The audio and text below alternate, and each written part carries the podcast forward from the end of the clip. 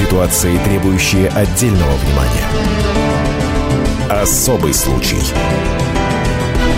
На радио «Комсомольская правда».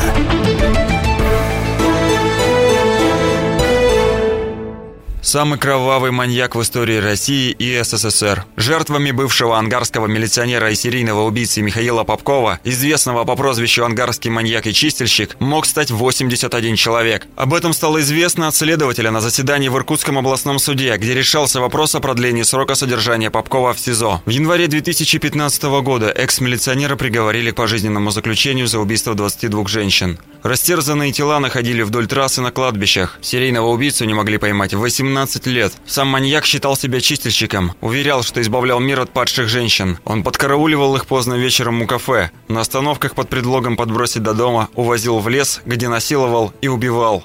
Итак, январь 2015 года. 22 доказанных убийства. И только следователи знали, что преступлений может быть в разы больше – и бывший оперативный дежурный Попков побьет рекорд Андрея Чикатила, на счету которого 53 доказанных убийства. Так и вышло. Спустя два года доказаны еще 47 убийств. Проверка данных о гибели еще 12 человек продолжается, так как всего он рассказал о 59 жертвах, помимо 22 указанных в приговоре суда. Попков уже два года вместо «Черного дельфина» содержится в Иркутском СИЗО. Занимается спортом, читает Библию, дает новые показания. Корреспондентам «Комсомольской правды» удалось взять эксклюзивное интервью у Михаила Попкова. Когда в 2000 году совершили по первому суду последнее преступление, вы не думали, ну и вообще когда другие преступления совершали, что ну вот придется как-то платить за это?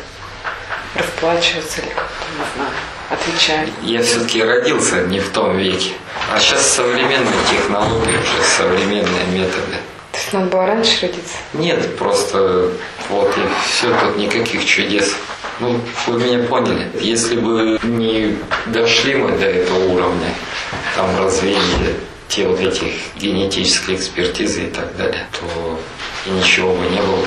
И вы бы сейчас я бы перед вами не сидел. Я не мог это наперед предвидеть. Это как компьютерная техника или еще какая-то, но в то время этого не было.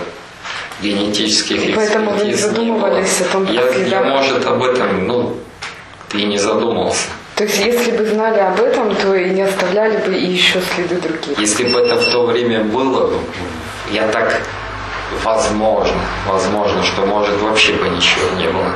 Действительно, Попкова поймали только благодаря ДНК-экспертизе. Долгие годы самые опытные оперативники, следователи и работники прокуратуры, в том числе из Москвы, не могли выйти на след изверга. Но еще в 90-х следователи нашли одну единственную зацепку – пуговицу с милицейского мундира. Тогда предположили, что преступник – сотрудник правоохранительных органов. А далее современная генетическая экспертиза показала, что образцы слюны и спермы на телах трех погибших принадлежат одному и тому же мужчине. Карты сошлись. Более трех с половиной половиной тысяч ДНК-экспертиз. И вот, образцы совпали с материалами Михаила Попкова. Было это в 2012 году. Тогда оперативники задержали маньяка прямо в поезде Владивосток-Иркутск. Тут кредо маньяка. Зачем запутывать следы? Просто не надо их оставлять. Его подвело. Давайте элементарные какие-то вещи возьмем. Для чего их запутывать? Их просто не надо оставлять и все.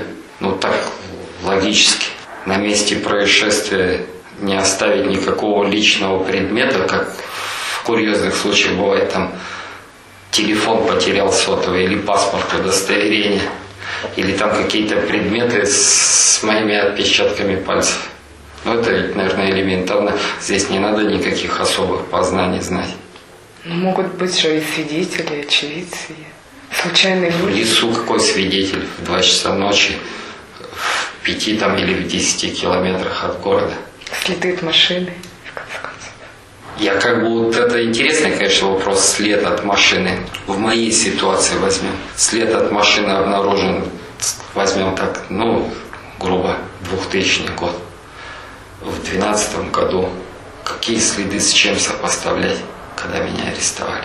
Ну, я так как бы. Уточним, что сам Попков был женат, и у него есть взрослая дочь. Он утверждает, что семью очень любит. Однако, как считают следователи, именно после измены жены в 92 году Попков начал убивать. Если бы я конкретно, например, ну, застал или там, я бы, может, по-другому поступил. А именно чисто основания были, ну, какие-то подозревать. Хотя я, может, в принципе, и Ну, на тот момент, может, и кто как это воспринимает, адекватно, неадекватно поступил. Но вы считаете, нормально? Не, на, на тот момент как бы вроде нормально. А то, что потом уже впоследствии было, это уже последствия всего. Просто каждый человек по-своему это переживает или для кого-то это может спокойно, он легко это ну, пережил, забыл. Кто-то более болезненно, у кого-то может это ну, как-то отпечаталось. Здесь уже то, что мы получили в конце концов самое худшее развитие сценария.